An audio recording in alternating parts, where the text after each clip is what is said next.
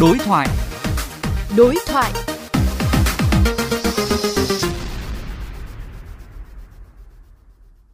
Các bạn thân mến, mới đây trong dự thảo luật nhà ở sửa đổi trình Quốc hội, Bộ Xây dựng đã có đề xuất niên hạn sử dụng đối với nhà chung cư là năm mươi năm. Đề xuất này đã nhận được rất nhiều những ý kiến trái chiều khác nhau. Phóng viên Huy Hoàng đã có cuộc phỏng vấn với tiến sĩ Nguyễn Ngọc Hiếu, giảng viên cao cấp điều phối viên chương trình phát triển đô thị bền vững, trường Đại học Việt Đức. Mời quý vị và các bạn chúng ta cùng theo dõi. Xin chào tiến sĩ Nguyễn Ngọc Hiếu. Trong dự thảo luật nhà ở mới đây, thì Bộ Xây dựng cũng đã đề xuất niên hạn nhà chung cư là năm mươi năm. Quan điểm của ông về đề xuất này như thế nào? Và liệu nó có khả thi với thực tế và văn hóa sở hữu của người Việt Nam không ạ? Tôi nghĩ rằng nếu mà niên hạn chỉ bàn về vấn đề an toàn cho người sử dụng cũng như là tạo điều kiện cải tạo chỉnh trang hay nâng cấp chung cư đó, đây là một cái dấu mốc thời gian để mà các bên à, vừa xem xét, vừa hỗ trợ, vừa thúc đẩy cái quá trình cải thiện cái điều kiện ở ấy. Thì tôi nghĩ rằng à, niên hạn chung cư năm mươi năm đấy nó lại là tốt. Thế nhưng mà niên hạn mà lại gắn với việc chấm dứt quyền sở hữu hay là gọi là xuất hữu thì à, tôi cho rằng đây nó là một vấn đề lớn. Xét từ góc độ văn hóa của người Việt thì chung cư là một cái tài sản mà tích lũy rất là lâu dài. Người ta ở thì người ta cũng lại muốn rằng lại truyền lại cho con cháu, nghĩa là lại tiếp tục uh, được thừa kế những đời nữa. Thế mà tự dưng lại bằng một cái quyết định hành chính mà lại chấm dứt quyền sở hữu thì như vậy là về mặt văn hóa là người Việt người ta thấy rất không an tâm. Và chúng ta thấy rằng một cái quyết định hành chính á, thì nó không có được xem xét một cách đầy đủ. Giống như là chúng ta mang vào tòa án thì cái việc mà chúng ta xử lý các vấn đề về tài sản ấy là chúng ta dùng cái là tòa dân sự hoặc là tòa đất đai chặt chẽ rất nhiều so với ra một quyết định hành chính mà lại chấm dứt cái quyền sở hữu tài sản. Thì tôi cho rằng kể cả về mặt văn hóa và về mặt pháp lý là nó có rất nhiều vấn đề. Như vậy thì từ góc độ pháp lý thì việc đưa ra niên hạn cho nhà chung cư sẽ phải đối mặt với những vướng mắc nào về quyền sở hữu tài sản của người mua chung cư sau khi dự án hết thời hạn lưu hành? Cái phần đầu tiên á, là người ta sẽ bị mất cái nhà, một cái phần không gian hay là phần sở hữu bên trong nhà hay là một cái phần công trình. Thế nhưng mà cái chuyện sau này nó mới quan trọng, tức là ừ thì cái nhà nó không dùng được, phá đi xây lại là chuyện cũng bình thường thôi. Thế nhưng mà chúng ta sẽ sẽ làm thế nào mà bảo vệ được cái lợi ích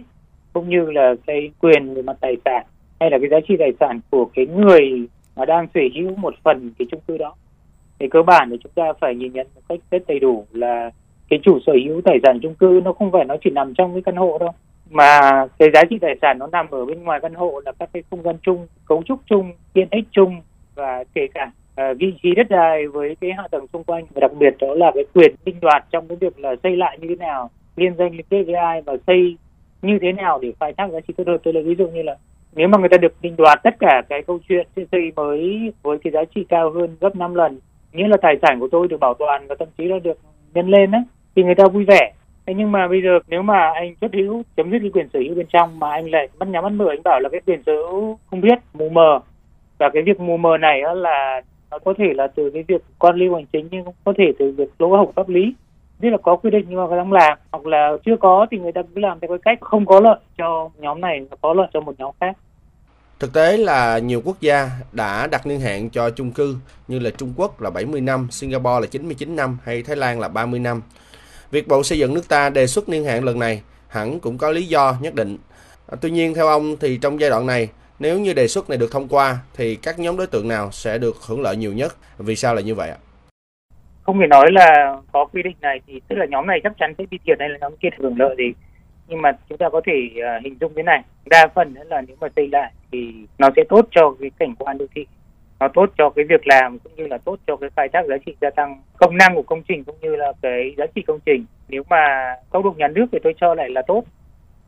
Thế về mặt uh, chủ đầu tư á, thì tôi cho rằng nếu mà chủ đầu tư họ đã quyết bằng được là để họ xin xây cái vị trí này và thường là vị trí trung tâm, rõ ràng họ có lợi. Vấn đề chỉ là cái nhóm đang là chủ sở hữu hiện tại các cái căn hộ bên trong chung cư ấy, tức là chúng ta chưa làm rõ được cái câu chuyện là cái giá trị tài sản bên ngoài của cái cấu trúc, tức là cái phần đất này và cái phần quyền được xây lại. Nếu mà luật pháp cũng như là hệ thống hành chính quản lý mà nó không đồng bộ và không có tính đến đầy đủ các yếu tố ấy, thì nhóm đấy có thể bất lợi. Nhưng mà nhìn đi cũng phải nhìn lại thì chúng ta thấy rằng là tôi lấy ví dụ một cái vấn đề rất là lớn trong giai đoạn sắp tới này là chúng ta đầu tư cho khu vực có cái đường sắt đô thị hoặc là có cái hạ tầng lớn ấy, chúng ta cũng nên cho phép khai thác cái không gian ở cái hệ số rất cao hơn, tức là gọi là nén mà nhỏ gọn. Thì uh, cái quy định niên hạn này cũng sẽ thúc đẩy cái quá trình này, giúp cho cái làm tê ô đê chẳng hạn ở các thành phố lớn nhanh hơn và nó dễ làm hơn. Những cái câu chuyện về niên hạn này á, có thể là làm đồng bộ vùng chính sách phát triển lớn khác nhau để mà cho cái đô thị phát triển bền vững hơn. Xin cảm ơn ông.